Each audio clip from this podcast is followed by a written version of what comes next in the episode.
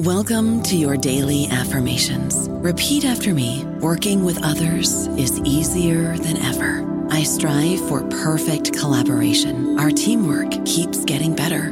Yeah, affirmations are great, but Monday.com can really get you the teamwork you desire. Work together easily and share files, updates, data, and just about anything you want all in one platform.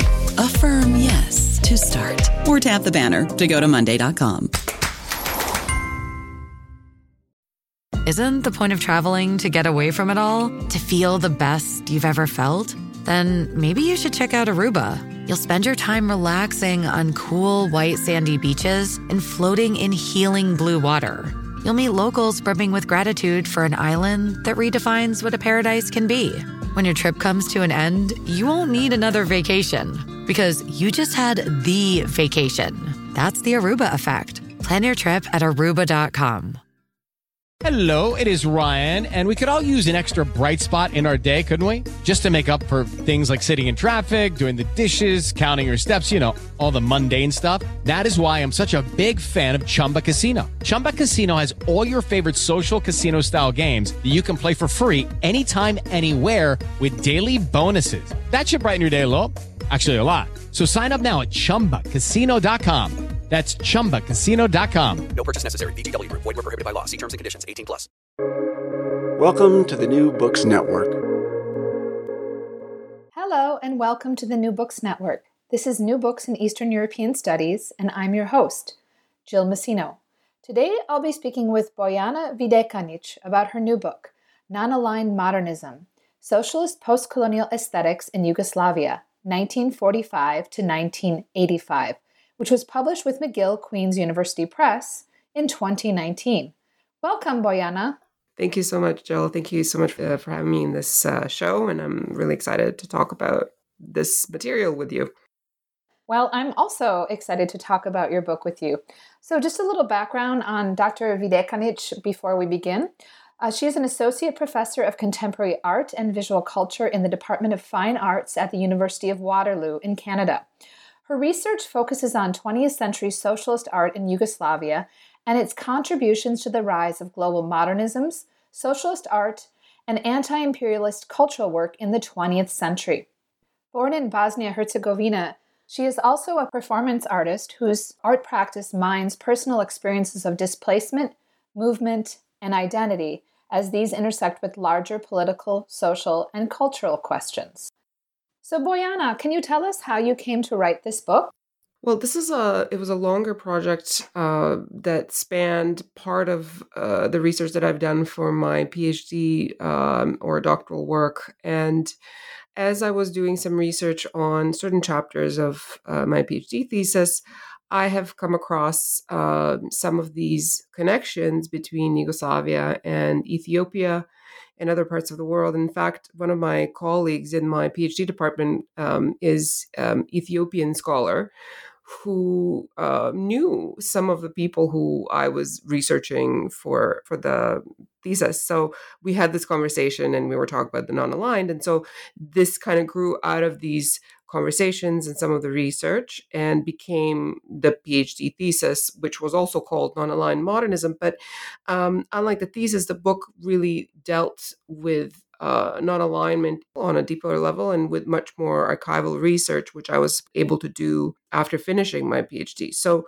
it really grew out of ideas and thinking from this time of, let's say, 2009, 2010, and onwards. So it developed through my research into Yugoslav modernism and trying to deal with the kinds of idiosyncratic ways in which Yugoslav modernism existed and finding the kind of words and theoretical and historical or historiographical ways to define it. Yeah, I mean, what's really fascinating is that the Yugoslav case obviously is unique in the context of Eastern Europe because it's a non-aligned country, and that's the focus of your book. But just these connections between the two countries in terms of their histories as well. And I'm going to get to the question about this experience of being a colonial and post-colonial state. Mm-hmm. But I'd like to begin with having you define the term non-aligned modernism. Mm-hmm. So how does it differ from modernism in the West? And in what ways is it more than just an art movement? Mm-hmm. So the term non-aligned modernism really comes from my reading of colleagues across the world who have been attempting to, in a similar way, define particular modernist context in their own situation. So, in Africa, in Latin America, and one of the things that came up in my own reading of modernism in this way and reading other people's work on the same topic was this wrestling, if you will, with the meaning of modernism in the social political context of their own countries.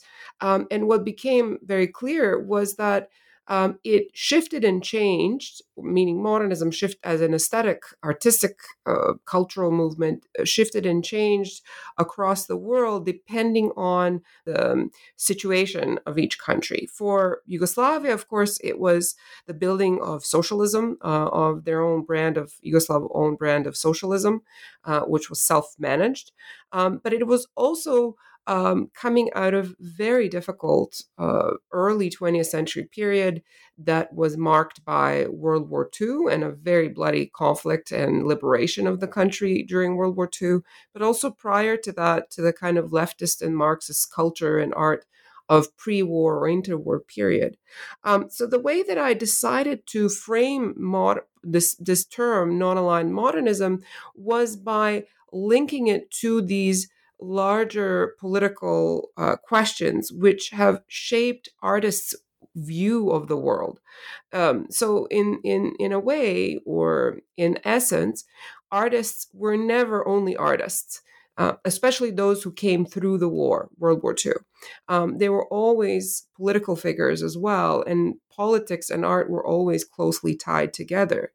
And so non-aligned modernism is both an artistic and cultural or aesthetic term that defines the kind of idiosyncratic ways in which Yugoslavia approached, or Yugoslav artists, cultural workers approached their understanding of what is modernity, what is art within this larger question of modernity, especially after World War II, and also within the context of building a socialist state.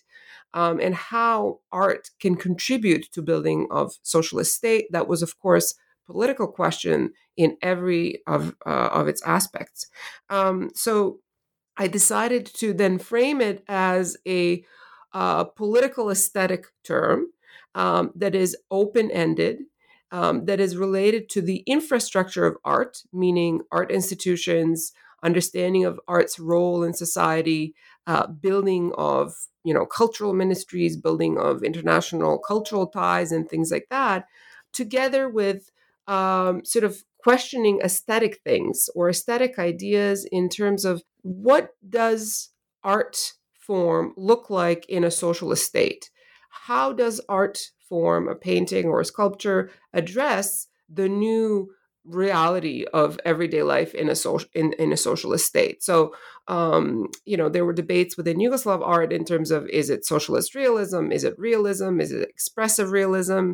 Is it modernism and abstraction? And these were quite heated debates within Yugoslav art world, and they continued throughout the existence of Yugoslavia. And non-aligned modernism attempts to kind of include these debates as part and parcel of how modernism developed there. So even some disparate things like a very realistic work by someone like Anton Augustinčić, whose work, sculpture is on the front of my book, or the work of naive artists like Franjo Mraz, together with some more abstract works by Petar Lubarda or other artists who became more known in the West, especially those, for example, who were with New Tendencies movement that was basically a movement of art and technology. So in a way, non-aligned modernism attempts to kind of theoretically and historiographically include these as part and parcel of the political structure and a cultural infrastructure that supported these forms of art and in a way frame them as all part and parcel of what is modernism. The other question that you had, which is how does it differ from the modernism in the West? Well, it differs in this a kind of a essential form, which is that it existed within a socialist state. So the question of art in socialist state had to do with the politics of art, whereas in modernism, especially after World War II, what we see is kind of its departure from the politics, in its kind of quintessential forms, like in abstract expressionism, for example. And Nancy Yahet's, in her excellent series of books on Western modernism, on abstract expressionism, really deals with some of these questions and delves into this politics or non-politics of abstract expressionism. So in a way, artists were, even those who were Marxist during, 1930s and even during war, removed themselves from politics and removed themselves from the state. Whereas in Yugoslav art world, many of the artists actually participated in building of the state itself. So, for example, Franjo Mraz, who I mentioned just a moment ago, he was working in the immediate post-World War II period in the Ministry of Culture in Croatia. Others were building galleries, were building art schools. Some of them, like writers and cultural workers such as Koča Popović, were not only generals in the army during World War II, but were actually part of the highest state building. So this is the difference, right? The immediate and very lively implication and work of artists within state building.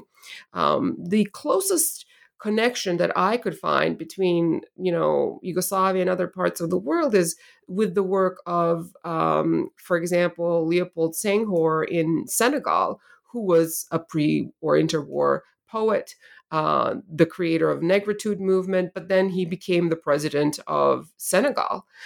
So we see similarities in this way in which artists weren't shy from going into politics, but were actually readily doing it because they believed in the idea that this new politics of socialism represented.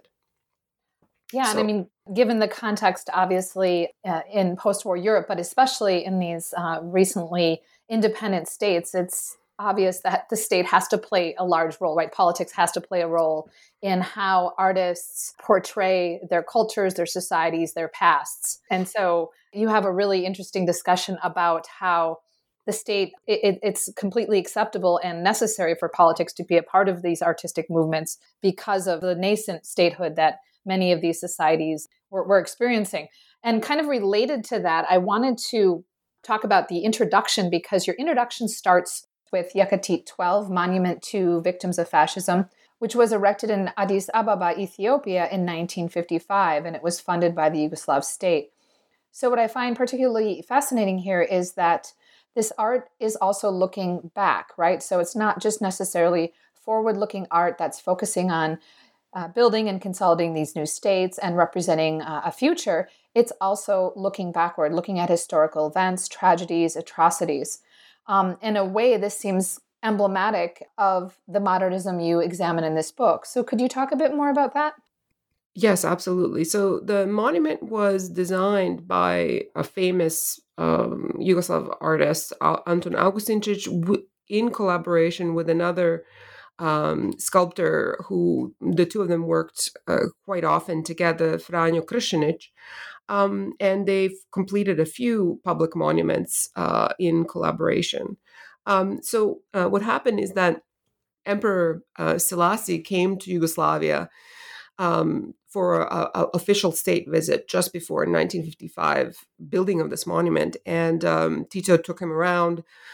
He met a lot of political and cultural leaders in Yugoslavia. And one of this was a preamble, if you will, to the Non-Aligned summits and formation of the Non-Aligned. Haile Selassie was a very important figure in this because he was one of the early sort of global South leaders who were ready to engage with Yugoslavia, because Yugoslavia at this point was sort of rejected by the Soviet Union, and they were finding their own way between the East and the West. And so the rapprochement, or the reproaching that they did, or approach that they did to India, was just about to happen as well. So this was an important state visit. And the thing was that Yugoslavs didn't know much about the rest of the world. Obviously, at the time, connections and knowledge and, all of these things weren't as fast as for us today. And this global new world that we live in today was just emerging in its nascence. So in their conversations, they found out, in fact, that that Yugoslavia and Ethiopia had a very similar history of being or fighting Italian fascism. Because Ethiopians were occupied by Italian fascists in the 1930s and fought against Italians, which is exactly what happened with Yugoslavia. And so they find out about each other in this way. And there's a kind of a historical connection that emerges. And Tito at the time decides that one of the things to kind of build on this relationship is to commemorate this this history. This was also important in Yugoslavia because at this time in Yugoslavia, there's a lot of monuments that are being built to commemorate the World War II fight by Yugoslav partisans. There's a lot of memorial sites that are being planned and built.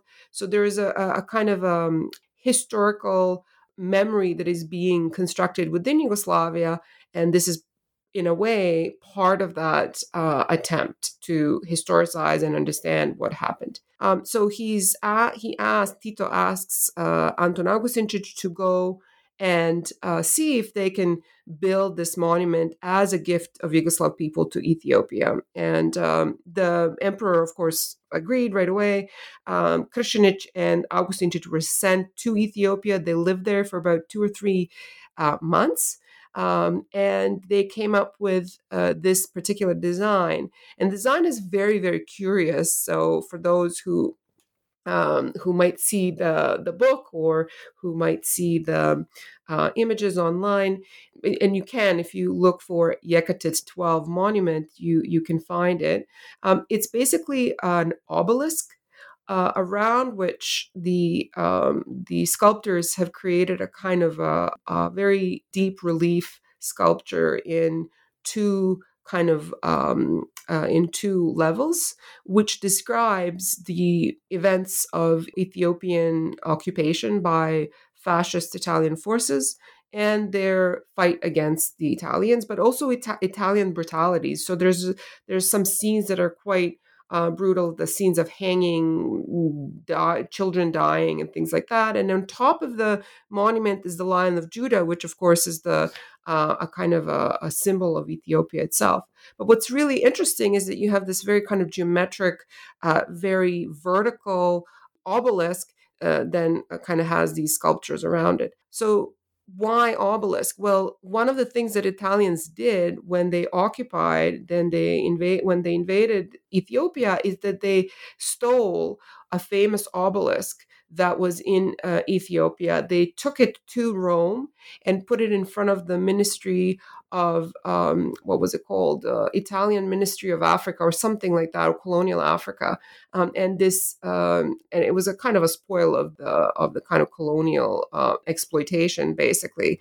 And in Ethiopian consciousness, the obelisk was the sign or a symbol of this colonial history and their fight against it, and so Kršinić and Augustinčić decide to place that as the central visually organizing element in order to create this kind of narrative around colonialism, imperialism, and Ethiopian role in it. And of course, there's a direct correlation aesthetically because the way that the sculptors decided to describe Ethiopian suffering and fight was very similar to what they were doing, of course, in similar sculptures in Yugoslavia. So there's a direct kind of physical, but also aesthetic connection. And so the use of the obelisk is like a symbolic reclaiming of it, right? That's returning it back in a way. And I was going to ask, was that the first effort to establish a memorial in the global south by Yugoslavia? So was that their first effort? Yeah, that was the first one. And actually, Kršinić and Augustinčić created two more sculptures in Ethiopia. One was dedicated to Ethiopian soldiers, and one was representing Ras Makonnen, who was one of the early Ethiopian emperors. The one that was in commemorating the soldiers was destroyed in the Ethiopian Revolution, and the Makonnen one, I'm actually not sure what happened to it. I think it was also disassembled, but I'm not 100% sure. So the one that is the victims of fascism still survives in Addis Ababa. It's still there. It just looks very different than what I have in my book because, of course, the city itself grew around it. So the landscape is a bit different. Oh, so the way it's displayed is different. Yes. Okay, I'd like to actually return to an earlier period now, so to the immediate post-war period, and talk about chapter one, where you discuss the development of Yugoslav art from socialist realism to alternative aesthetic expressions. So can you tell us a little bit about the nature of Yugoslav socialist realism, because it clearly deviated from Soviet socialist realism? Yes. So this was one of the things that actually I started thinking about early on in the 2000s, reading a lot of Yugoslav art historiography and sort of reading a lot of texts around what was socialist realism. And very often, not just in Yugoslavia, but in other East European countries and in Soviet in the context of Soviet Union, there's a kind of a discussion of socialist realism in very, very crude terms, meaning that socialist realism is often read as this sort of authoritarian, particular form of art that existed in a block, if you will, across Eastern Europe. And I started, of course, by studying Yugoslavia and noticed that really, if we look at it deeply, Yugoslavia never really had this kind of socialist realism as it was often referred to, especially in English-speaking art historical kind of narratives. But in fact, had a very varied, lively, and quite modernist take and understanding of socialist realism. And then through reading further, reading some of the, like Christina Kier and others who have written more recently about even Soviet socialist realism, we see that, in fact, what we think of socialist realism is a very varied term and quite a bit intermeshed with abstraction and modernism in general. So we can't really talk about it in those very firm and closed off terms. And that's why I decided to write this, to start thinking about non-aligned modernism by thinking of its roots within this post-World War II debate in Yugoslavia about what is the right way to aesthetically approach art in a new socialist state. So, of course, Yugoslavia had a very idiosyncratic way of understanding this, partially because people who were on the left, who were now part of the art mainstream, who were debating these things, were before the war or interwar period were, subscribing to German expressionism, surrealism. So there was a lot of different movements coming in from European influences and European and Western modernism that existed in Yugoslavia. So all of these people were influenced by these many different movements, and some were indeed very sort of strongly influenced by some of the Soviet discourse on socialist realism. So all of them debated.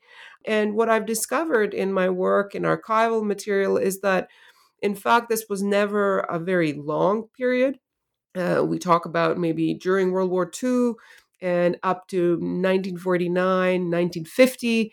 And already we see the move towards you know, or away from rather these kind of very strict realist forms. And we see how those who were espousing more modernist abstract tendencies were now more vocal. And by mid-1950s, what could be considered Yugoslav socialist realism is really no longer the mainstream form of art. But again, one of the points that I make is that this period was very, very important because the debates around art's role in society and revolution and building of the new socialist state were crucial to how artists will understand their work. So these debates, as some art historians in Yugoslavia and outside were rejecting these debates as being, you know, too political and very, very strict and, you know, disparaging them. I was very interested in them because all of these people were sincerely socialist, they were sincerely Marxist, and they were committed to their art. And what they were trying to do is to figure out ways in which to navigate their work vis-a-vis the demands of the politics. So I call this, you know, hybrid socialist realism, or very kind of loose socialist realism that was made up of variety of expressions. And right now I'm looking at this work again, and I'm discovering some, you know, some works that were, you know, considered quote unquote deviant by some of the socialist realist work that was or theory that was at this time very potent in Soviet Union. So again, my idea here was to think about socialist realism, modernism, not as exclusive categories, but categories that interrelate and intermesh and are in dialogue with each other and are part and parcel of this larger question that is supra-cultural, which is modernity. And what is modernity? And how do these debates and lines of thinking about art fit within the project of modernity itself? Right, and you demonstrate with the pieces you show, the paintings, that there was a clear domestic inflection in Yugoslav's version of socialist realism, which is understandable, but it looks a lot different than the socialist realism, you know, I've seen in places like Poland as well. Mm-hmm. So there really is a distancing. And I was going to ask you about these debates, because part of these debates positioned Yugoslavia or depicted Yugoslavia as a post-colonial state. Mm-hmm. Can you talk about that a little bit, about how... Yeah. Artists and art historians, art theorists talked about Yugoslavia as this kind of post-colonial state, and how then that was going to affect how art and culture was produced and disseminated, etc. Yeah, so one of the people who is central to the book, in fact, but especially central in the first chapter, but in other chapters as well, is Miroslav Krleža, who was a... kind of a looming figure of Yugoslav modernism. He was a Croatian writer who was very active before or interwar period. He has structured many of the theoretical and literary debates. He was a committed Marxist, both before World War II, during and after it. And he had quite a pull because of his stature. He had quite a pull both politically, but also aesthetically. And so he's really the first one to, in 1950s, very clearly situate Yugoslavia's artistic production in the context of kind of imperial and colonial destruction or political realm. And this wasn't just something that he talked about in the 1950s. In fact, and this is my project right now, he has started writing about Yugoslavia in the context of colonial and imperial powers already after World War I, because he was in World War I. And when he came out of the war, he became an anti-imperialist, basically. And already in 1919, 1920, he's writing about the colonial expansion of Western Europe into the Yugoslav territories, and writes about it in terms of destruction of language and culture and economic destruction and so forth. So Of course, he was one of the biggest names in this, but all artists, in fact, who were Marxist were aware of these histories. So during World War II, there were several gatherings of Yugoslav, Croatian artists who were participating in World War II as partisans. And in these gatherings, they produced some texts and have produced commentary on art's role in World War II, in liberation. And they use the terminology that we would call today, anti-imperialist, anti-colonial, because, for example, one artist writes about German occupation of Yugoslavia and says how Germans, when they came in to occupy, they came in as conquerors, as imperial conquerors. And so this language of anti-imperialism before World War II, during World War II, and after was present. But it was really Krleža who, both in his literary work and in his theoretical work and political work, frames it as such. There were other people before the war who were traveling to Europe to be educated there. So Petr Guberina was one of those people who was studying in France in the 1920s, and he meets Aimé Césaire and Leopold Senghor, and they become friends, in fact, in Paris. And Guberina brings Césaire to Yugoslavia in the 1920s, to his hometown on the Dalmatian coast, and Césaire starts writing about postcoloniality in the Caribbean in Yugoslavia, and makes these sort of observations about the similarities of the histories.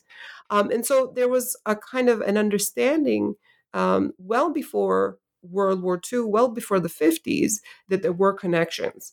And so what I was trying to do is to set up these connections to prove that, in fact, or to argue that, in fact, Yugoslavia's approach to the global south, to Ethiopia, to India, to Egypt, was not without an already kind of existing history that Yugoslavia itself had with Germany, with Austro-Hungarian Empire, with the Ottoman Empire. And so there was already a common language or base from which they could speak to each other. The similar thing happened when, for example, Tito met Nasser, Egyptian President Nasser. There was already an immediate kind of connection between them. And Nasser was younger than Tito, and he kind of looked up to Tito as a statesman. And so what this is really establishing is that the base of Yugoslav experience with the Austro-Hungarian Empire, with the Ottoman Empire, with the German influences and French and British imperial influences, both economically and politically and militarily, were already providing a kind of language from which to speak about these ideas. So that essentially there's these legacies, these cultural legacies that affect then what's happening in the post-war period. But I think it's really important that you illuminate these, because we like to think of socialist Yugoslavia and entanglements with the global south as something that's clearly related to the creation of a Yugoslav socialist state, right? That doesn't exist before. Whereas I think it's really important you highlight these affinities because it's clear that there are so many similarities. And so I found that a really compelling discussion about Yugoslavia seeing itself as this colonial state, right? Previously colonial state. Okay, let's move on to chapter 2, where you examine how modernism eventually becomes a state-sanctioned form of artistic expression in Yugoslavia. So what is socialist modernism, and what are some of the paradoxes associated with it? Because you do talk about some of those paradoxes. Well, socialist modernism was something that a number of Yugoslav art historians have already discussed in the 60s and the 70s.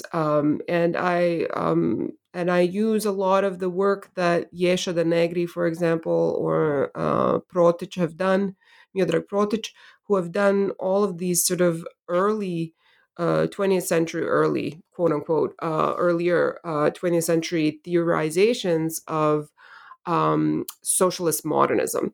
And again, after this brief period of kind of attempting to wrestle, if you will, with socialist realism, there was a number of modernists who then take over and start building a kind of a more open and more kind of varied understanding of what art should be in Yugoslavia. And this, in the second chapter, I really talk about second half of the 1950s and into the 60s.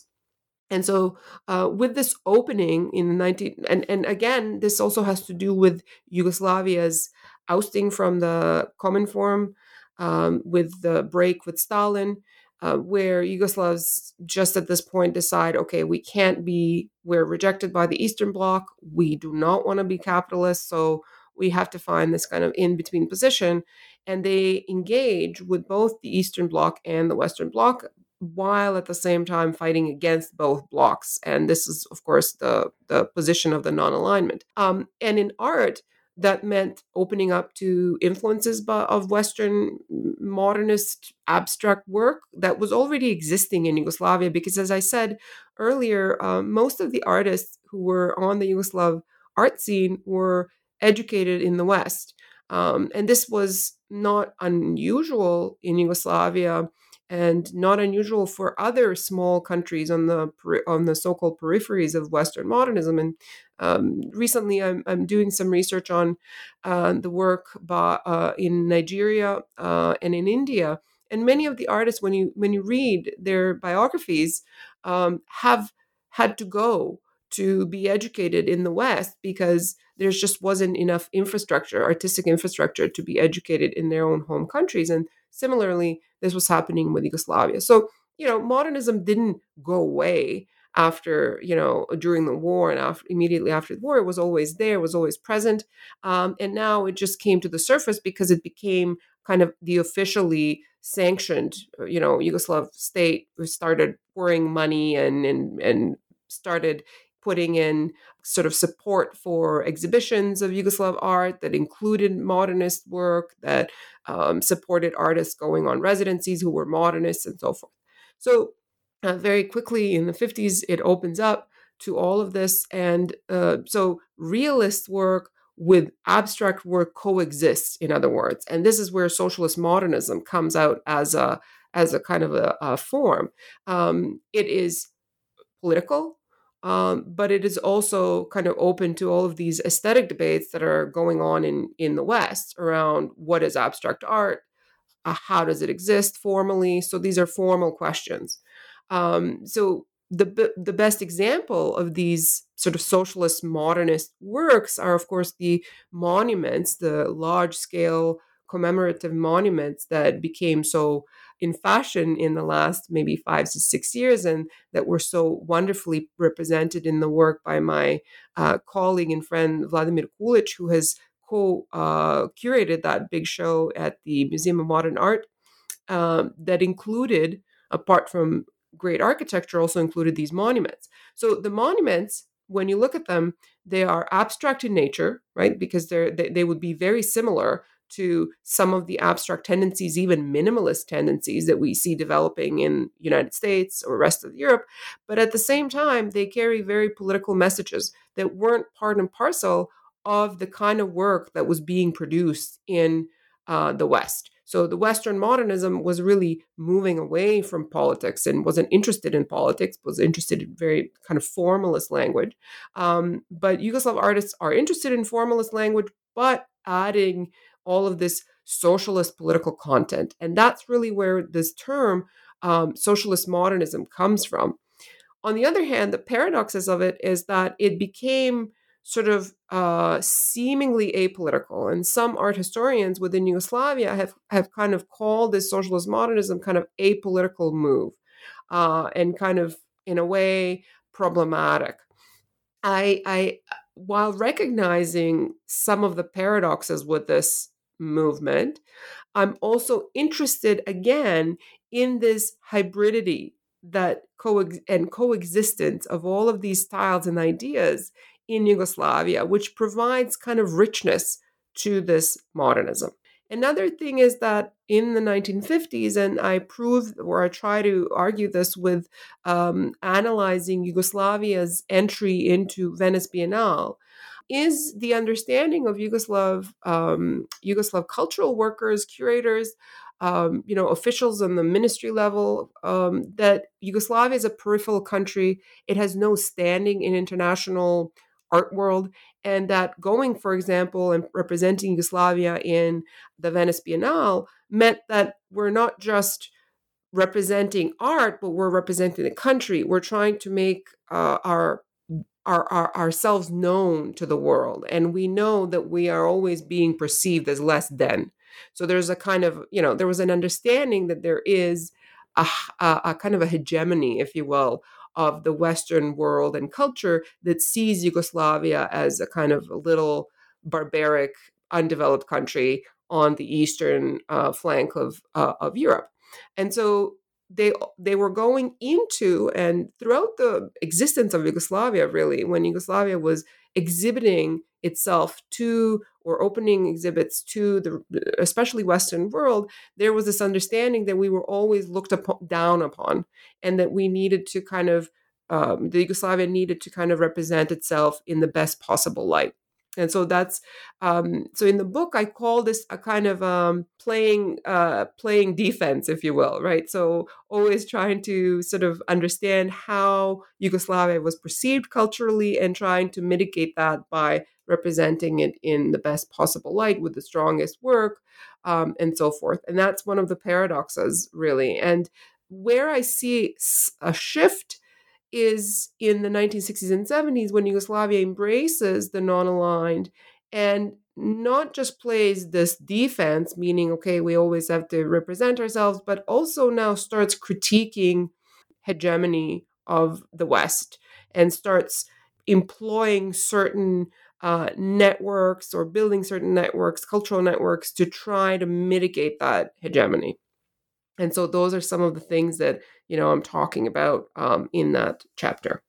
I don't know about you, but I'm very busy and I don't have a lot of time to cook. That's why I subscribe to Factor. Eating better is easy with Factor's delicious, ready-to-eat meals. Every fresh, never frozen meal is chef-crafted, dietitian approved, and ready to go in just 2 minutes. You'll have over 35 different options to choose from every week, including Calorie Smart, Protein Plus, and Keto. These are 2-minute meals. Factor meals are ready to eat and heat, so there's no prepping, cooking, or cleanup needed. They're flexible for your schedule. Get as much or as little as you need by choosing your meals every week. Factor is the perfect solution if you're looking for fast, premium options with no cooking required. Sign up and save. We've done the math, and this is important. Factor is less expensive than takeout, and every meal is dietitian approved to be nutritious and delicious. Head to factormeals.com/NBN50 and use code NBN50 to get 50% off. That's code NBN50 at factormeals.com/NBN50 to get 50% off. Shipping can make or break a sale, so optimize how you ship your orders with ShipStation. They make it easy to automate and manage orders no matter how big your business grows. And they might even be able to help reduce shipping and warehouse costs. So optimize and keep up your momentum for growth with ShipStation. Sign up for your free 60-day trial now at ShipStation.com and use the code POD. That's ShipStation.com with the code POD. That's totally fascinating. I mean, I'd like to actually get back to talking about the Venice Biennale because, as you said, it was a way in which Yugoslavia could showcase that the artists there, the cultural workers there were legitimate, right? That they were talented, that they were not just kind of imitating some socialist, realist, Soviet style. And then, of course, they continue to embrace, right, the West in the sense that there's this MoMA, the MoMA in Yugoslavia exhibit in 1956. So, but then, of course, as you say, they go beyond this. They critique it. They realize, well, it's not actually enough, and it's actually problematic for us just to try to kind of fit into this Western mold. But let's go back to the Biennale and also that MoMA in Yugoslavia exhibit. Could you tell us a little bit about those two exhibits? What is Yugoslavia? What's the degree of their participation in Venice? So, and are other East European states exhibiting anything at this time there? Yeah, I mean, Venice was and it still is, the preeminent kind of global biennial event. And so I believe, I forget which year, Yugoslavia did not participate. This is immediately after the war, one of the years. And then right after, they participate basically every year. So there was only twice that they didn't do that. So right immediately after the war in the 1970s, I can't remember now the exact years. So yes, other countries are also participating, Eastern European countries, Soviet Union, Poland. This was, again, preeminent event that everybody wanted to be part of. Yugoslavs always had this attitude, as I said, that it's not just artistic, it's political, and it's not just Yugoslavs. Of course, everybody who participated in the Venice saw it as a political sort of representation of the nation state. And again, I'm going to go back to Nancy Yahetz, who has written excellent work on analysis of Venice Biennale and its political dimensions. What was interesting about Yugoslavia is that there's this always this kind of understanding, okay, well, we are nobodies. So there's a lot of debate. There's a lot of discussion. Okay, so how many visitors were there? How many people wrote about us? And you know, how is the foreign so-called quote unquote, that's what they called it, foreign press understanding us. So there's a lot of discussion around that. In terms of the 1956 exhibition, I chose it because it was such a huge event. Not to say that there weren't other modernist exhibitions, and you know there was a lot of cultural events that were happening in the 1950s in Yugoslavia. I mentioned some of them in the book. 1956 exhibition of MoMA collection wasn't the first exhibition of modernism in Yugoslavia. As I said, there was others before, but why this exhibition was so interesting because it was emblematic of the kind of political events that were happening as well in Yugoslavia at the same time, which is the approaching between United States and Yugoslavia. So at this time, United States starts to engage Yugoslavia more openly because they sort of dissociate themselves from the Soviet Union. They start to give loans and support Yugoslavia more. And so they see Yugoslavia as a way to kind of engage some of the other Eastern European countries as a kind of a counterbalance, if you will, to the Soviet Union. So this is the political background. Yugoslavia, of course, at this time, as well as is still in precarious situation between the East and the West, and it is courting politically United States, but is very careful. And I quote an archival document that I found in the Yugoslav archives. It was an anonymous report written by someone working for the Ministry of Culture and Education, who is analyzing all of the ways in which United States uses its culture to basically as propaganda. And this report that's very long, I think it's like 20 pages long, very clearly defines what is cultural propaganda that United States is doing in order to warn Yugoslavs to, you know, kind of always keep an eye open. And that's exactly what we see in the preparations for the 1956 exhibit, where Marko Ristić, who was the head of the Yugoslav office, basically, that dealt with international cultural cooperation, he says, yes, we know, we know who they are, but we need this. We need to show this kind of work. And indeed, when exhibition wasn't supposed to be stopping in Yugoslavia, is a very large traveling exhibition. It was supposed to end in Vienna, but at the last moment, U.S. cultural attaché from Belgrade is asking their superiors in the United States to extend the stay of the exhibit and to send it to Yugoslavia, and sort of all happens ad hoc, basically, at the end of the exhibition's cycle. And interestingly, what I found out is that Yugoslav visitors that were coming to the exhibit in Yugoslavia were the highest of all European countries. So I can't remember the exact numbers, but it was in the thousands. It was a very popular exhibition, which was also interesting. And it says a lot about how Yugoslavia was negotiating this kind of in-between politically and culturally position. And one of the things is that, some of the criticisms of my book that I've encountered recently is that I somehow argue that, Yugoslavia only supported, and so felt supported and was only on the side of, the global South. Yugoslavia was open to all influences. Yugoslav modernism was open to Western influences, as much as it was open to other influences, and it allowed for coexistence of all of these quite sometimes opposing forces in modernist aesthetic and theoretical discourses of the 20th century. And that's where I find the richness of analyzing this history, because it sort of allowed all of these to coexist. And that's why I was very interested in studying Venice Biennale and this exhibition, because they were the preeminent kind of examples of Western modernism and how they engaged and existed in Yugoslavia.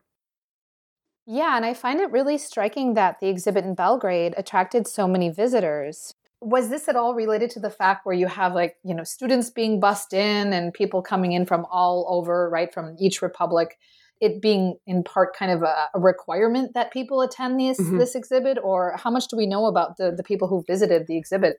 That's a little bit of I have to say I'm not sure, because I didn't find archival documentation around that at the time. That's something to definitely analyze and discover, perhaps, if possible, if there are archival documents.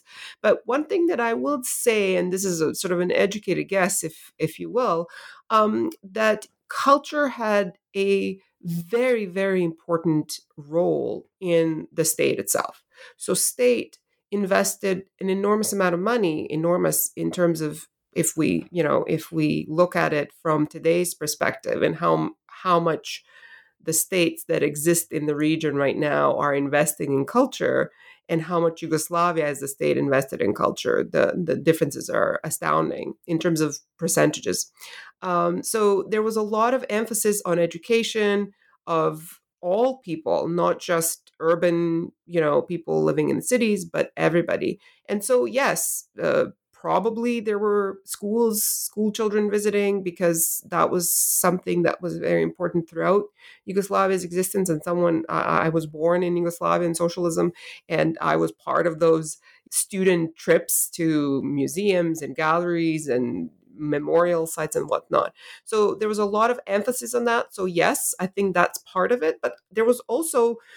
part of it was the fascination with the United States as well. And this is to say, as much as there was fascination with, other countries, like, when Haile Selassie was there and from Ethiopia, there was a lot of fascination, of course, with the United States. And we cannot escape the influence that United States has had, not just in Yugoslavia, but in the rest of the Eastern Europe. So there was fascination with this new art and wanting to see it. So partially, yes, it was the just investment in cultural development and education, but also fascination with United States. And in the 1960s, what you have is this whole kind of range of films and music that completely mimicked U.S. work. Radina Vučetić, who is a Belgrade colleague, historian, has written a great book on sort of analyzing some of these moments where,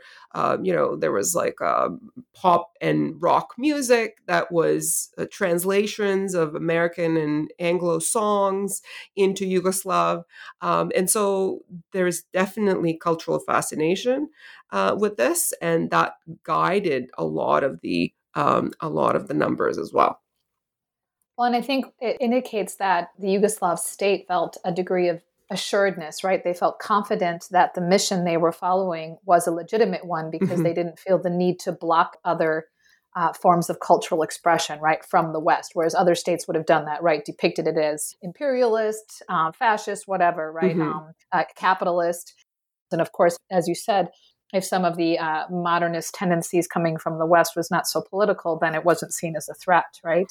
Yeah, and then I mean, this was an interesting one of the, if you will, one of the paradoxes or dialectical tensions in Yugoslavia is that at the same time that American culture was sort of freely engaged with in the 1960s, especially. I wouldn't say so much in the 1950s.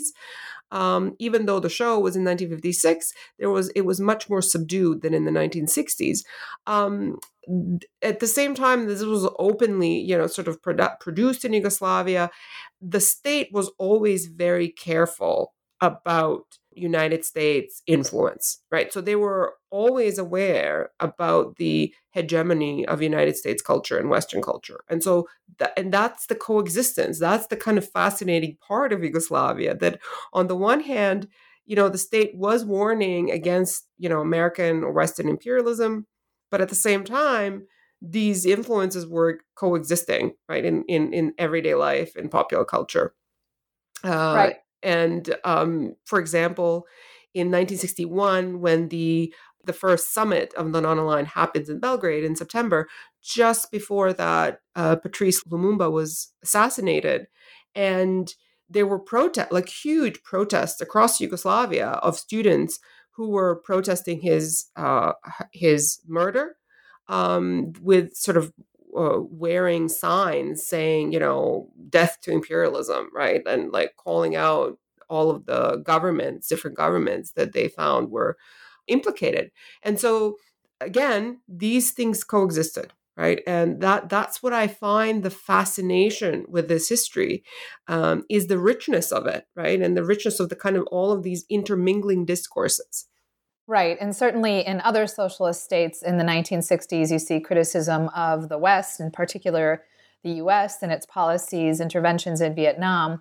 At the same time, you see these same people listening to Western music, enjoying the Beatles, and enjoying artistic movements that are emanating from the West. So just because you're enjoying American or Western culture doesn't mean you support their policies.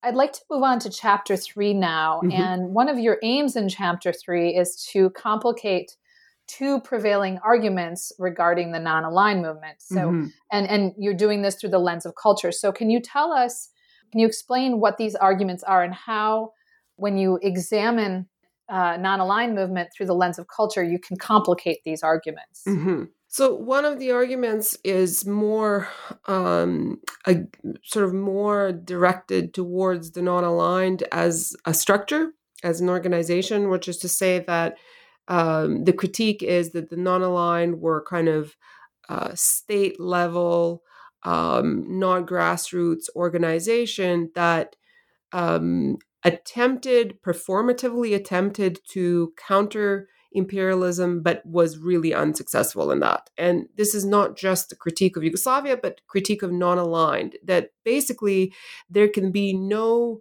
anti-imperialist project on the state level.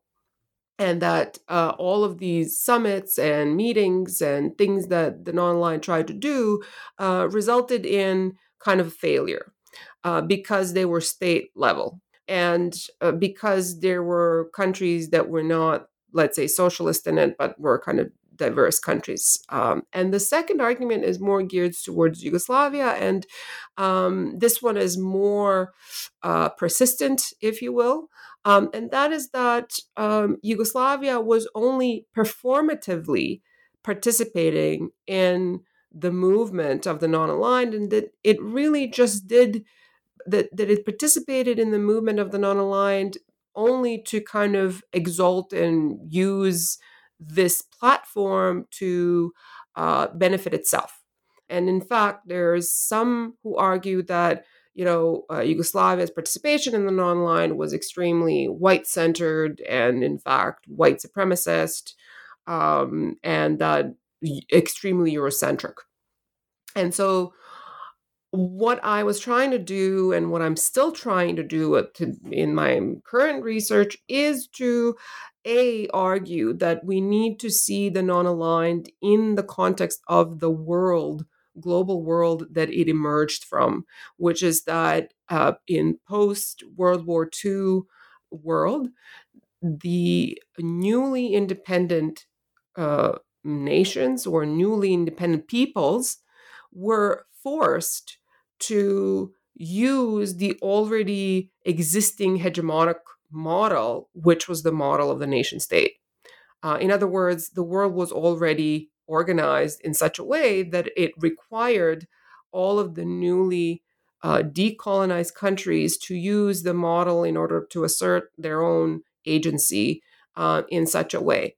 And this is not my argument, of course. This is an argument from many colleagues who are political scientists who are coming from, and historians.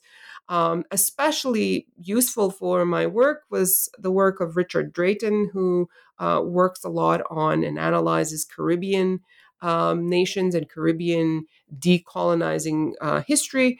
And in his work, he really clearly argues this point, where he says that, you know, it was impossible for decolonized peoples to come out of after World War II without creating a nation state. And that was just the fact of life. Just like it was impossible for the socialist states to extricate themselves from the already existing capitalist, world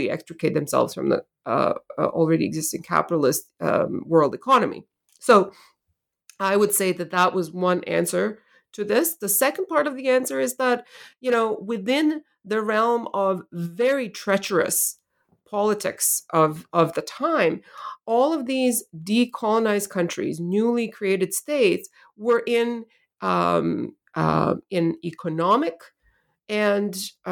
were economically devastated, most of them, because they were, a lot of them were hundreds of years under very strict colonial rule, where imperial powers extracted resources and money and so forth out of them, and they had to rebuild their state, they had to rebuild culture, they had to rebuild everything from scratch.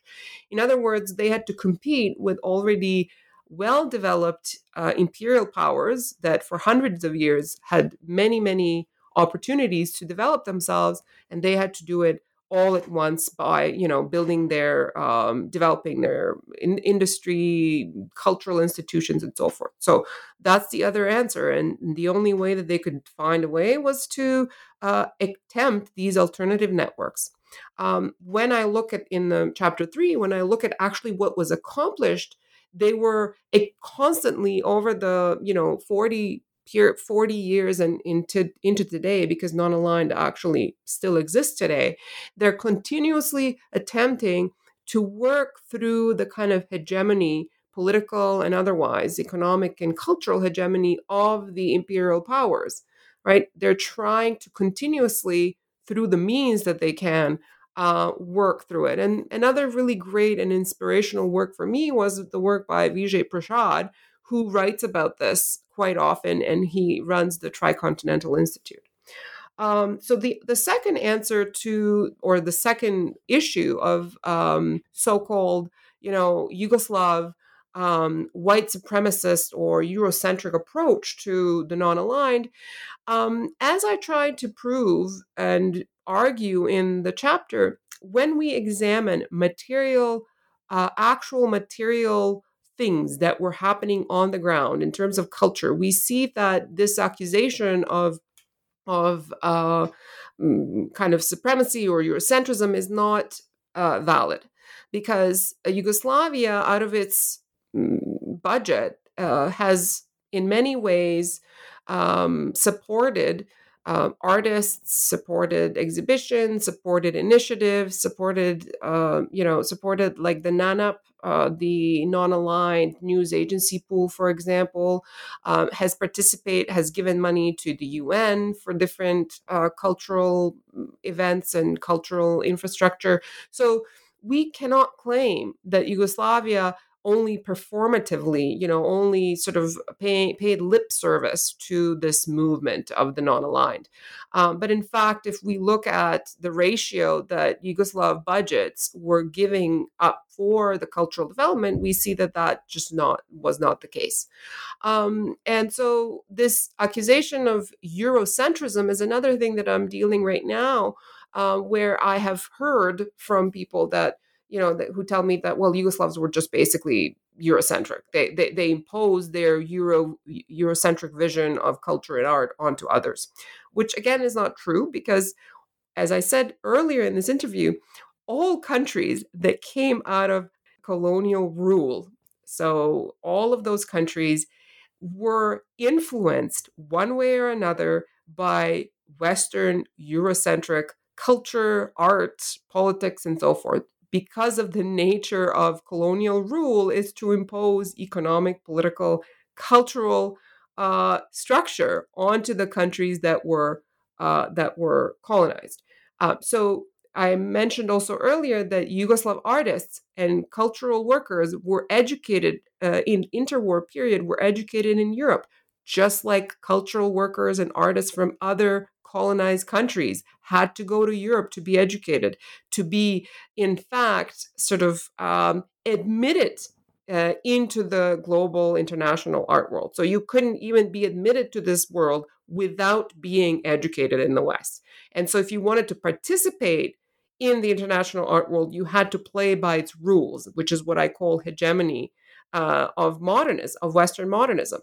So Eurocentrism that some argue Yugoslavia was part of in terms of culture was, we can say then Nigeria or India has the same issue, because the artists had to negotiate exact same problems of participation in the international art world for the same reasons as Yugoslavia. And they were all influenced by European Western modernism. This was something that was across the world, again, because of its spread and because of its hegemony. In the 1970s, Yugoslavia and other members of the non-aligned were dealing with what they call cultural imperialism. And so the establishing of the non-aligned news agency pool was the material product of Yugoslavia's and non-aligned addressing of cultural imperialism that they started to talk about. Unfortunately, Yugoslavia ended in 1989, 1990, so these things couldn't be continued. But it was on the way. It was very interesting, the ways in which Yugoslavia participated in this. So those are some of the things that I tried to address in that third chapter. Yeah, I have actually a related question, especially to the topic of Eurocentrism. So it's kind of combining two questions I had. One of them is how Yugoslavia worked to develop this non-aligned imagined community, right? This imagined community of non-aligned individuals who appreciated this culture, right? Both in Yugoslavia and in the global South. And then also the initiatives on the ground in Yugoslavia. So there are a number of cultural initiatives. So you have the Friendship Park and the Museum of African Art and Culture in Belgrade, the Gallery of Non-Aligned Countries in Podgorica, Montenegro, and then the Village Museum of the Non-Aligned, which actually didn't really happen, right? It was never created, but it was an idea. Yes. And I'm kind of thinking about this also in the context of, World's Fairs and, how do you design these types of exhibits, galleries? How do you craft these initiatives in a way that doesn't seem to other the people and to assume a Eurocentric view when, of course, you are a European country. Well, this is a very interesting question, and I think that's what throughout all of these initiatives there was wrestling with that. For example, I didn't write a lot. Other colleagues have written much more on the Gallery of the of African Art, or the Museum, of African Art in Belgrade.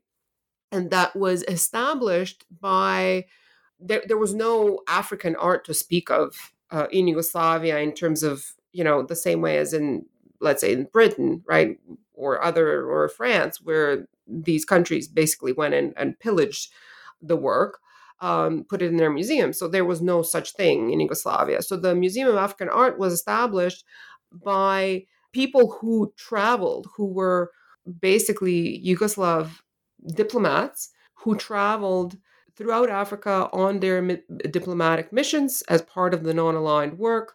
And they were gifted these objects. They were gifted sculptures, they were gifted artwork, all sorts of things. And they decided that the best way to sort of respect this work is to donate it to the state and create the Museum of African Art, which is how this happened. And it's very interesting how the discourse around the museum is being developed today and what kind of story the museum is producing about itself today. The gallery of Non-Aligned, the gallery in Podgorica in Montenegro, was purposefully built in the 1980s. And unfortunately, it was built in the mid-1980s, and it only existed for a few years before the whole country collapsed. So unfortunately, this space did not have enough room to grow and develop into what the intent of it was, which is to have a space for continual exhibitions of non-aligned artists, to educate the local population around what is non-alignment, to support documentary films, film production, music, and all sorts of cultural work.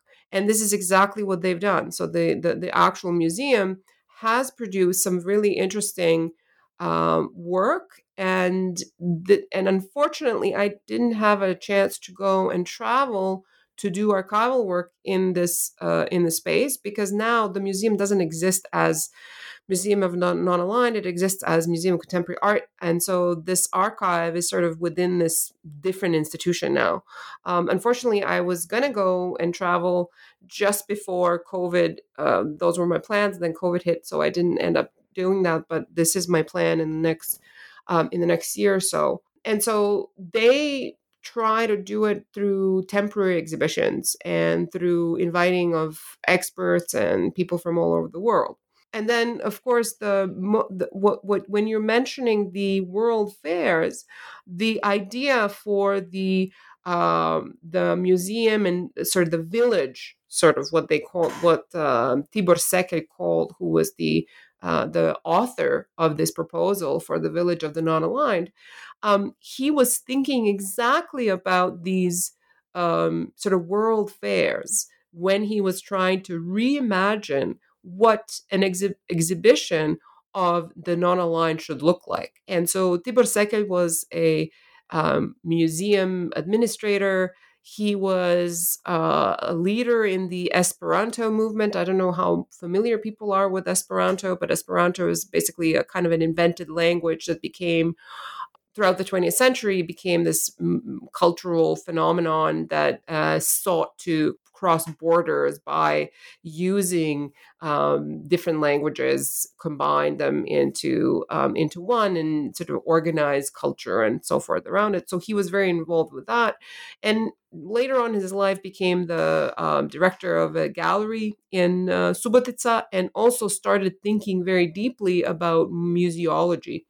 And so in the 70s, he wrote two particular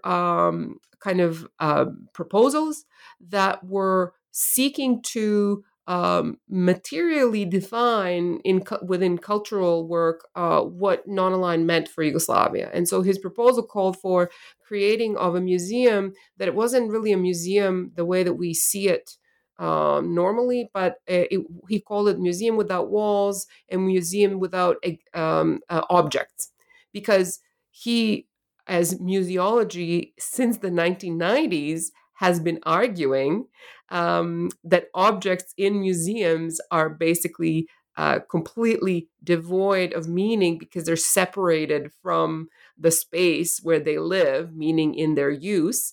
And this is especially the case with anthropological museums. And so he writes these proposals for countering this by creating museums in which people will live and, show visitors how these objects, how their culture is alive, how it exists in the present moment in the 1970s. So to completely reject this idea of an object in a showcase, in a kind of a glass sort of cabinet, but to actually invite people who would spend some time in this space and show visitors what their culture is about.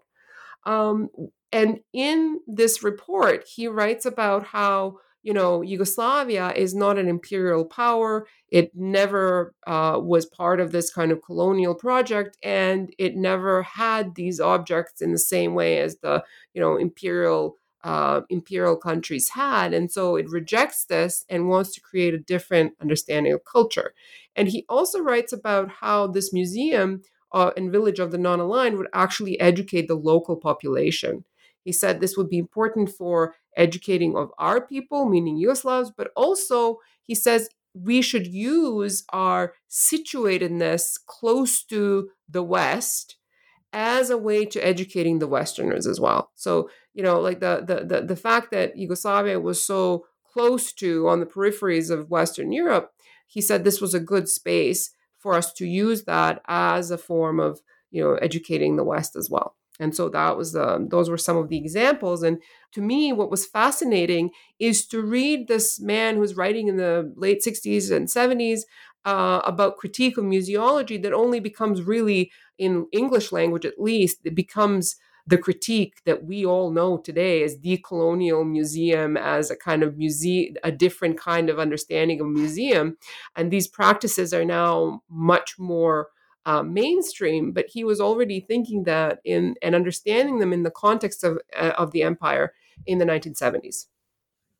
Well, because right, you have the non-aligned movement, and so Yugoslavs right. can be self-reflective about their practices, and there's also not this idea that there's a hierarchy, that they're working alongside one another, right? So yes. You're outside of this imperialist frame. Mm-hmm. And I had a follow-up question about alternative curatorial practices, because that's one of the things you talk about in chapter 4 when you discuss mm-hmm. the Ljubljana mm-hmm. Biennale. And you mention how the curators did not follow or adhere to standard curatorial practice. So mm-hmm. what was the aim of the exhibition and what was exhibited, and how was this an alternative form of exhibiting art and mm-hmm. objects? So one of the things that was really important for Ljubljana Biennale was that they were very pragmatic about how they organized each of the biennales. And so they, for example, the organizing committee knew that they could pick and choose, you know, Western or invite Western artists from some of the non-aligned countries, and they wouldn't be as problematic because they could choose the ones that they wanted to exhibit. But they knew that when they're inviting people from the Eastern Bloc, that this or from China or from, you know, Soviet Union, that this becomes more problematic because the state had a lot of say in who gets to be exhibited in these international, meaning state, that they were inviting. So in those cases, the organizing committee would let the state decide, you know, who would be sent off to the Biennale. In other words, they didn't have aesthetic say or curatorial say in what kind of work each of those states that censored their artists more would send the work to Ljubljana Biennale, and they let it be that way.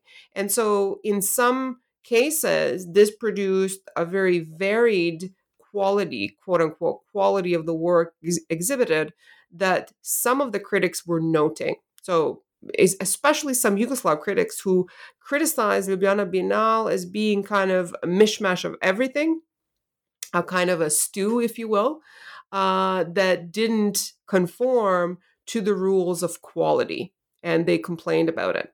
Others, some of the critics from Western Europe, commended Ljubljana Biennale on being so inclusive, right? That it really did include artists from the Eastern Bloc, from the West, and from the rest of the world. And so that kind of staying away or being kind of sticking to this idea of representing the world and leaving it to these countries to choose whoever they wanted, even though that work might not be the best, was what I call kind of as alternative approach to curating. Again, I've been recently criticized for my view, my positive view of Ljubljana, because, you know, some colleagues have noted that some of the work from the Global South or other parts of the world were kind of placed in the basement of the exhibiting space. But my counter argument to that is that when we look at and analyze Ljubljana Biennale from the beginning in 1950s to the 1980s, what we see is an increase in the numbers of non-Western artists. And this increase was quite considerable. So by the mid-1970s, late 1970s, the number of non-Western artists, including people from Japan, from Asia, South Asia, Eastern Europe, was numbering in like 70% plus. So that 70% of artists who were represented at the Ljubljana Biennale were actually non-Western artists.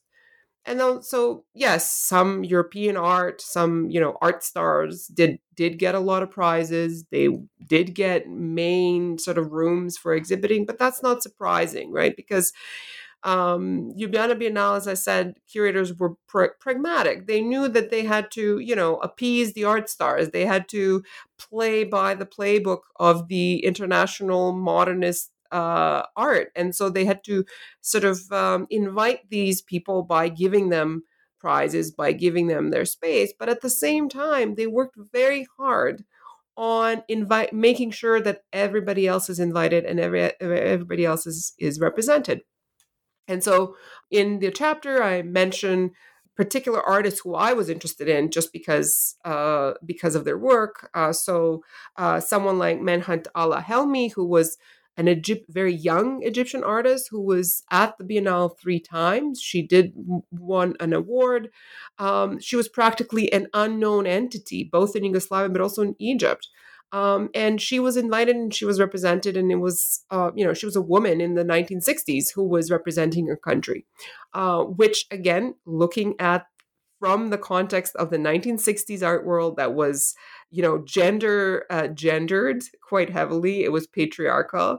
It was important that voices of those people like Helmi were represented. And so I'm interested in uncovering these histories because of the ways in which this alternative curating was happening at the Biennale. And of course, the curating process itself, even though histories of the Ljubljana Biennale are often written from the perspective that Kršinić, its founder, one of its founders, was Zoran Kršinić was the man who led it.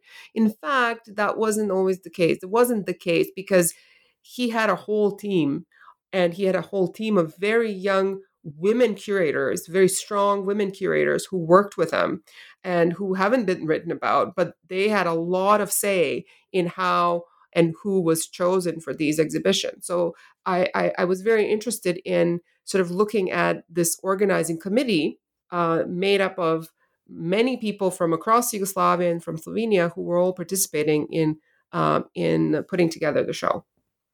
Well, and certainly the gendered and class makeup of the committee would have affected who was chosen. And I think it's fascinating that here in Yugoslavia, in this case, right, during this exhibit, this Egyptian artist, woman artist you mentioned, has more exposure than she probably had in the West during that time. And that leads me to my follow-up question, which I touched upon earlier about creating this imagined community. So we're talking about art exhibitions, we're talking about art galleries, but to what degree would, just a typical Yugoslav citizen been familiar with these cultural figures, these artists from the Global South? Would school children have learned about them? You know, would they have been in magazines? How much part of the everyday universe would they have been? Quite a bit, actually. And, you know, I speak from my own experience growing up in socialism, I knew about these people. I knew. I was laughing the other day with my partner and we were talking about Yasser Arafat. And I said, you know, my childhood throughout the 80s was framed within this looming figure of Yasser Arafat and Palestinian resistance because I was listening about him all the time. And so, yes, this, what I call the kind of visual and symbolic representation of the global South in everyday life was very, very present. From translating of literature, I just found my mom's and dad's this book of Indian poetry that was translated into Yugoslav, but it's written in Cyrillic.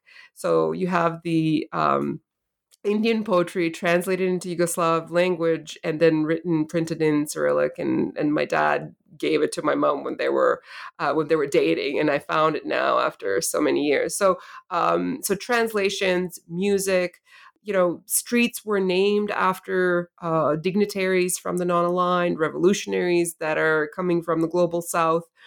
The schools, songs were sung, and even in pop, in the 80s, there were pop songs that were referencing the Non-Aligned movement. So this everyday living with these narratives through newspaper articles, through magazines, through TV news and stories and exhibitions and cultural work were all present, and Yugoslavs knew about it. They were well educated around Yugoslavia standing within the Non-Aligned and our so-called friends and allies, which is that's how they were referred to in popular press. So I would say that apart from cultural work that on the highest level that I'm often referring to in the book, there was also this mainstream everyday life that was saturated by stories of the Non-Aligned, by different, during the Vietnam War, if you read the newspapers in Yugoslavia, there was always, from the perspective, of course, of the Vietnamese, not the Americans. When Patrice Lumumba died, there were news stories across Yugoslavia talking about his death. When Yasser Arafat was visiting, when, different dignitaries were visiting, there were always very large stories on all media about this. So this was part of the everyday. And both my mom's and dad's generation and my own have grown up with these, with this kind of visuality, media, and everyday life. I love the story about your parents and sharing that book. Well, then, so your generation, your parents' generation, this was just a very tangible, right? It was just a part of the everyday life. Mm-hmm. But then, of course, you have the death of Tito in 1980. Mm-hmm. And then you have the collapse of Yugoslavia. Mm-hmm. And so then what happens to non-aligned modernism after this? What are the legacies of non-aligned modernism after the collapse of Yugoslavia? Well, this is also something that I deal with at the very end of my book, which is to say that non-aligned modernism, as I argue in the beginning of the book, is not just about aesthetics. Right? It was always about politics, but also most importantly about infrastructure. And that infrastructure is the amount of money that the state invested into creating institutions, investing in artists and creating networks, investing in cultural networks across the world. And so this infrastructure, which was built over the 50 years of Yugoslavia, was crucial to how art in all parts of Yugoslavia continued after its end. And so institutions that exist today in the region were actually built upon the base that Yugoslav socialism built. And that base in big part, was established by and with the money that was meant for Yugoslavia's representation in the rest of the world. And so it's part of what I would call non-aligned modernist infrastructure. So that even today, after 30 years of so-called transition and move away from Yugoslavia, the cultural institutions are existing largely on the basis of these networks. Last 10 years have seen kind of return of many of the institutions to these former networks. And in fact, for example, the Museum of Yugoslavia that exists in Belgrade today is now reestablishing some of the networks with other countries with which Yugoslavia had relationships, cultural relationships with, in order to kind of reestablish the meaning of the non-aligned. And so I would say that institutions, particular artists and art organizations in Yugoslavia benefited from the non-aligned, benefited from Yugoslavia's participation in the non-aligned because that participation meant budgetary funding, meaning that culture was seen as important, critical, in fact, diplomatic way for Yugoslavia to represent itself, and therefore benefited from the state investing in culture. And that's all the legacy of what I call non-aligned modernism. So in other words, non-aligned modernism transcends the aesthetic only, right? And I've been asked this question, how do you define non-aligned modernism? And a lot of people want me to kind of say, to define it in terms of the kind of standard aesthetic model, right? Like formal, kind of informal language of art history. I'm not interested in that because, yes, as I say, it was made up of all of these disparate, often opposing formal tendencies like abstraction and realism. And it included all of them. But what's really, really fascinating and important is this infrastructure that it created, right? The kind of investment in culture that existed and that still benefits today some of the, or most of the cultural institutions that exist on Yugoslav old models. I find it amazing because it's one of the, positive things that comes out of the Eastern Bloc, right? The legacy that you have of these networks. And hopefully, as you said, they'll continue to develop them. And that will be reflected in some of the exhibitions in places like Serbia, where the Museum of Yugoslavia is, but also in other former republics. Okay, we have run out of time and I could talk to you for, I feel like, another hour about this. It's so fascinating and there's just so much to discuss. And your book is incredible and I really enjoyed it. Thank you. But I'd like to turn the question to now your current project. So what are you currently working on? So this, the non-aligned modernism wasn't really an attempt to put the record straight on Yugoslavia and its relationship to modernism in the after World War II period.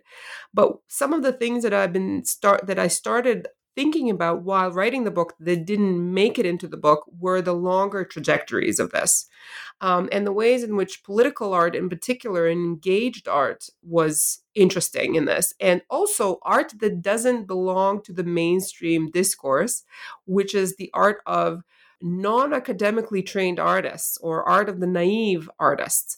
So I started to now go back in the early 20th century history, especially in the interwar period, to look at examples of politically engaged art that is speaking to similar questions around imperialism, anti-imperialism, anti-capitalism, Marxism, but from that earlier 20th century perspective, and also how that influenced post World War II and post-war art. But I'm particularly interested in naive art. And naive art was sort of another huge element of Yugoslav art scene that we don't talk about enough, which is it became very popular. It was very well received and was actually one of the cultural exports of Yugoslavia, if you will, throughout the 20th century, late 20th century.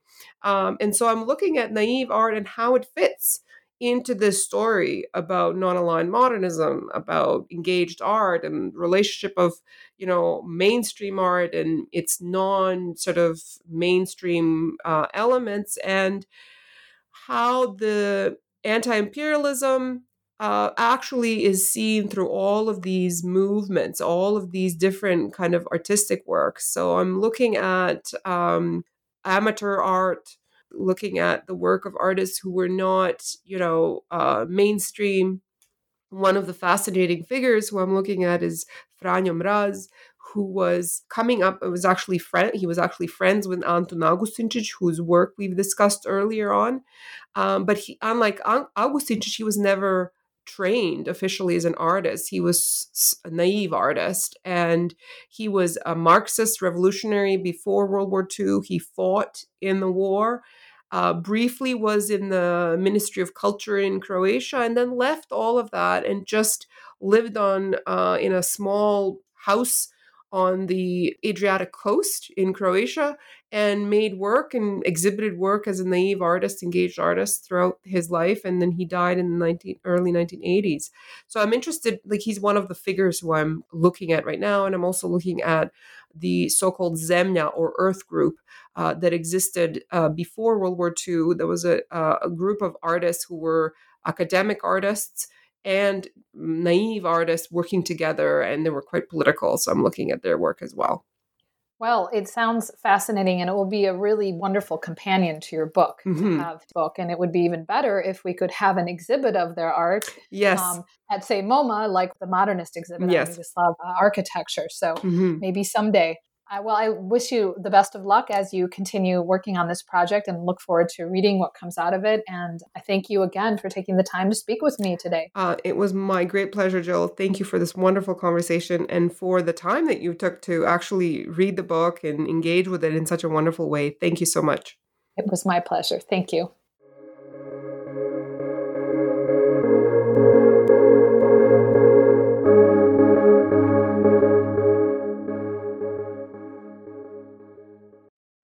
Guys, it is Ryan. I'm not sure if you know this about me, but I'm a bit of a fun fanatic when I can. I like to work, but I like fun too. It's a thing. And now the truth is out there. I can tell you about my favorite place to have fun. Chumba Casino. They have hundreds of social casino style games to choose from, with new games released each week. You can play for free anytime, anywhere. And each day brings a new chance to collect daily bonuses. So join me in the fun. Sign up now at ChumbaCasino.com. No purchase necessary. VGW Group. Void where prohibited by law. See terms and conditions. 18+.